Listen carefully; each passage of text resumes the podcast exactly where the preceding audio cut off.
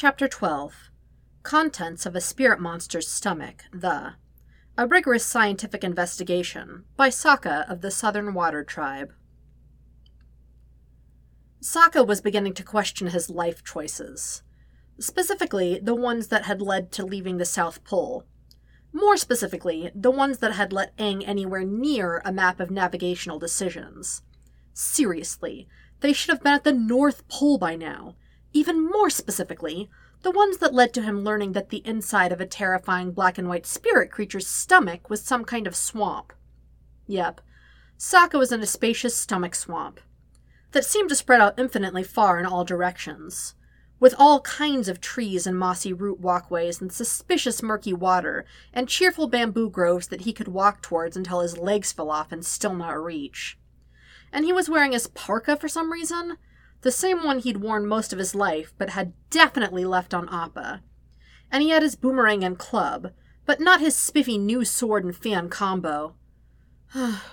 Suki. All in all, he was still piecing together the physics of stomach swamps, but he thought he was getting close. To something. Definitely. Though if Aang wanted to get him out before he finished his investigation, he wouldn't complain. And what was that glinty gold flash over that away? Sokka walked and walked and didn't get any closer, but then he blinked and was there. There being defined as running straight into a bundle of red and black robes and falling over in a tangle of silks and Sokka limbs. The silk robes squirmed and punched him in the kidney. Get off! That young yet superior voice was really familiar.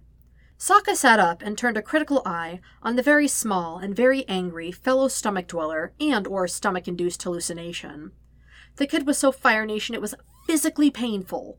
The robe said, Your annual village income equal a pair of my socks. The eyes were wolf bear gold, and seriously, since when did humans even have eyes that color? The teeny tiny top knot said, We invade your tribes, took everything you love, and couldn't even culturally appropriate wolf tails right. The little golden flame headpiece said, Little gold flame headpiece. It was about as subtle as the rest of their nation. The kid was pinned under Sokka's superior body weight, and the layered stupidity of his own clothing. His glare was really expressive, on both sides of his face, because the giant fresh scar Sokka was expecting wasn't there. Are you Zuko's twin or something? Sokka asked. Please tell me you're the good one. If you don't get off me, Water Tribe, I will be forced to remove you. Nope, this was definitely the regular Zuko. And crap, Sokka was recognizing children by their disfiguring facial features again. But to be fair, Zuko's was pretty prominent, and he'd never really questioned how the kid would look without it. How'd you get that scar anyway? Sokka was going to follow this up with, and why don't you have it now? But he got distracted by all the snarling. Zuko reminded him he had two kidneys. Ow! Fire Lord Ozai sat at his desk, slitting letters open like lesser men slit throats. From Colonel Akio. Regretfully, news of the former prince's banishment did not reach the 41st until after he had already departed. On behalf of my division, I accept full responsibility for the oversight that allowed him to move unchallenged within your majesty's territories. The occupation of Omashu is proceeding well. So, the Water Tribe teen said, once he was done sitting on Zuko. You got eaten by a four armed giant spirit monster too? I was looking for my uncle. Zuko rubbed at his head. He felt weird. Like the colors in the world were really bright, and like he could see everything all crisp and clear and. Like he could see from his left eye. Not the blurry color wash that had replaced the darkness under his bandages when they finally came off, but really see. He darted a glance at Sokka, then, very casually, not at all obviously, moved his hand to touch his left ear, which was whole, and a little cautiously, the skin of his left cheek, which was smooth, and then he blinked, and it didn't hurt. What? Also, he was wearing his palace robes, and he was pretty sure Uncle had given Engineer Hanako this shirt. Uncle! The Earth Kingdom took him. I think there was a patrol. They attacked him, and I found the tracks, and I couldn't get him back myself because because Agni was still angry at him. But Zuko was not apologizing. The sun god could go steam himself. Because So I was running back to the ship and I ran into a. a. a four armed giant spirit monster? Sokka guessed. Yes. Zuko dropped his hand away from his face. He rubbed his arms instead because he was shivering, which was stupid, because he wasn't any colder than he'd been a minute ago. The Water Tribe teen rubbed at his own ribs, but that was mostly because of the new bruises. Hey, I'm sure your uncle will be. Did you hear that? Zuko A didn't need pity from the Water Tribe, and B really had heard something. Having two good ears again was amazing. He even knew what direction it was coming from. He turned just in time to see the little slimy black thing poke its way out of the water behind them. And kept poking. It wasn't so little. Huh, Sokka said. It kind of looks like an elbow leech, except it's. Uh. They both craned their necks up, and back, and up. Really big, the teen whimpered. And suddenly, Zuko's back felt heavy with the familiar weight of his swords, and he wasn't drowning in the stupid palace robes it took three servants to put on. He was in his favorite sparring clothes, and he had two eyes, and two ears, and two swords, and one smirk. Wait, can we change our outfits? Sokka was not focusing on the same details Zuko was, clearly. Keep up, Water Tribe! From Commander Zhao. Trying to find witnesses who will swear to the banished prince's presence, but there is a distinct lack of soldiers who admit to having seen the prince prior to the fight. Colonel Akio's interference continues. He has delivered to me his sworn testimony stating that the prince was at all times on Earth Kingdom grounds. The absurdity of this lie is clear, given that the prince must have crossed Fire Nation territory to even get to the fight. It will not be long before I secure a witness attesting to such. Fire Lord Ozai set this letter aside, before heated hands could turn to scorched fingerprints. While witnesses to Zuko's arrival were traitorously scarce, there had been an overabundance of soldiers at the fight itself. Witnesses that Zuko had fought in single combat for the conquest of Omashu, and won. Worse, he refused to claim credit for the deed. All honor went to his countrymen and Fire Lord. A bloodless victory and a humble prince. The court was positively charmed. Ozai couldn't arrest him for this, no matter how many terms of his banishment he'd flaunted, no matter how many witnesses were found. The boy was at least, until the fickle nobles found some new gossip, popular. Ozai expected these games from Azula, not Ursa's boy. What was Zuko playing at? They were covered in black ichor. Well, the Water Tribe teen was. Zuko really didn't want to be. This was so far beneath the prince's dignity that he couldn't even contemplate it, and when he shook himself in disgust, it all splattered off. So, why did you use swords for that? Sokka asked, staring at Zuko's newly cleaned clothes with a mixture of surprise, curiosity, and eye twitching resentment. Fighting the Avatar broke my fire, Zuko said, because it was easier to say than disobeying my father broke my fire. Huh, Sokka said, wiping leech blood off his parka. Maybe you should have thought of that before you punched the world spirit in the face. But seriously, is your evil dad evil ordering you to pester Aang or something? I'm not pestering, I'm capturing. Sure you are. And the Fire Lord is following the will of Agni. Sure he is. He is! Why else would he be on Send me to look for the Avatar. He's been missing for a hundred years, and I sailed straight down to your miserable little village and found him. And everywhere I go, he's there, even the places he isn't supposed to be. Like the middle of a Fire Nation camp, neither of them said. I think this is what the spirits willed. They guided my father's hand, and now they're blessing my quest so I can. go home. Restore my honor, and save my people. From the Avatar, obviously. Zuko didn't notice that he'd touched his face, starting at my father's hand. Sokka did, and found himself, for the first time in his life, wanting to not know something. To make the suspicion of knowledge, this inkling he wanted neither confirmed nor denied, to be gone. Because when he thought back on Kyoshi and his little buddy's totally unwarranted fireballs, and some idiot saying, Does your father not like you or something?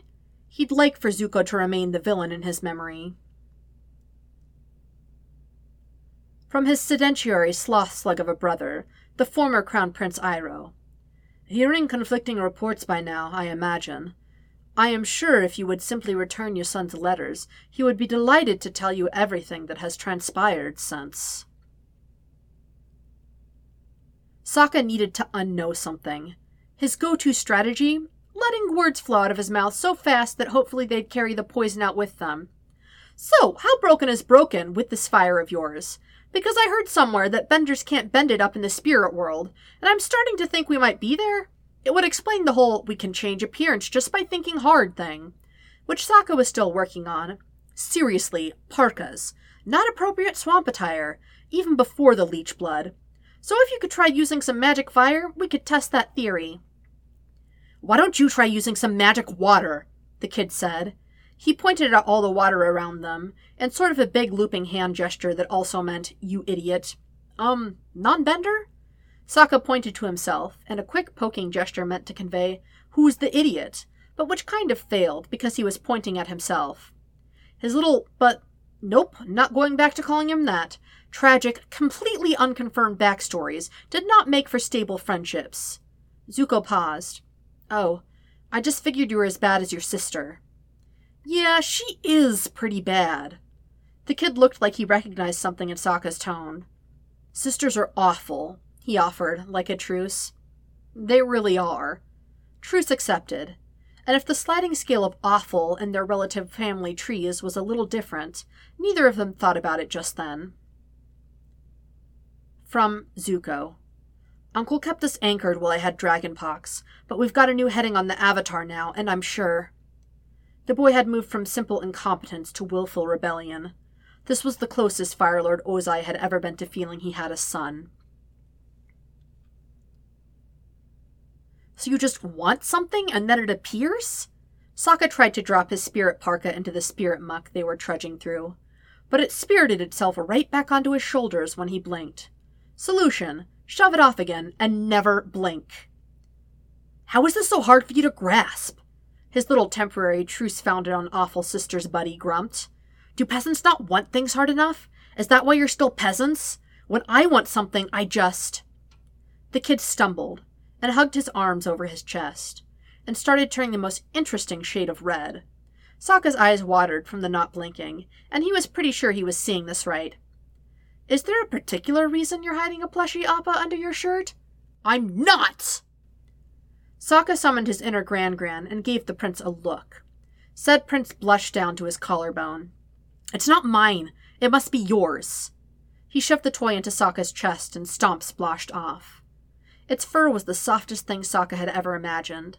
His heart actually melted a little just touching it. He blinked and wasn't even mad when his parka came back, because the fuzzy wuzzy appa in his hands was just so soft. You are going to be very disappointed when you touch the real Appa. I don't want to pet your smelly bison. Uh huh. You realize I can never take you seriously again, right, little buddy? The Appa had a squeaker, Sokka was delighted to find. Squeakers attracted giant elbow leeches, he was less enthused to discover. Ozai dipped a quill and inked another letter to Zhao. Zuko stumbled out of the bamboo grove and back into the real world too busy wiping off spirit slime that no longer existed to shove Sokka back into the swamp behind them, which Sokka deserved. Ten times over, he deserved it. Ugh, that was worse than Unagi vomit, Sokka said. Wasn't that just salt water? Sokka asked, beating at a leech that was no longer wrapped around his arm, but he could still feel it. Ugh, ugh, ugh. It came out of an Unagi's stomach. Didn't really look like it came out of its stomach. I don't know where it came out of. Sokka said, which didn't make it better, at all. Both of them let the subject drop. Which was good timing, because Sokka's awful sister was here. What happened in there? she demanded, looking back and forth between the two of them, her expression somewhere between confusion and looking like she'd touched a giant elbow leech. Zuko looked at Sokka, who was looking at Zuko. Don't remember, Zuko said. Got to use the bathroom, Sokka said, and literally ran away from this conversation. The waterbender was staring down at Zuko. She seemed murderous and a little nervous, like Azula on those two times Zuko figured out a firebending move before her. Also, the Avatar was standing on the tallest rooftop in town. When had Zuko gotten to a town? And preaching peace and friendship, And could we please not light any villages on fire this time, please? Down at the masked firebender below. They hadn't surrounded his position. They didn't look like they were even trying to. Sir, one of them said. It was the kind of sir that said, This is not how I imagined my evening going. Lieutenant Jee, Zuko acknowledged, and swallowed. Where is. General Iroh is back on the ship, sir. There was a lot more in those words, too. Zuko took the reins of the offered Komodo rhino and didn't even look at the Avatar again before he left, which he regretted when he got to the ship and Uncle was fine. He was smiling and chuckling, and Zuko resigned himself to a hug that he definitely didn't want as he stepped within grabbing range. One of the crewmen brought in a pot of tea and poured. Uncle's smile was a little strained as he looked down at Zuko and did not even try to reach for him. Sir, Lieutenant Jee said, and he wasn't talking to Zuko. Ah, well, the spirit world and giant elbow leeches were a much grander adventure than mine. Perhaps I could tell you while we drink. I require some assistance. Uncle let his sleeve slip back. Your hands! Zuko stared down at the thick white bandages. He thought a lot of things all at once, like, When I'm Fire Lord, I'm going to burn the Earth Kingdom to the ground. And this wouldn't have happened if I had my fire, and I'd have my fire if I listened to father. And who's going to fix the clasp on the waterbender's necklace now? Uncle clearly needed a hug, but was being too stubborn to ask. Zuko gave him one anyway.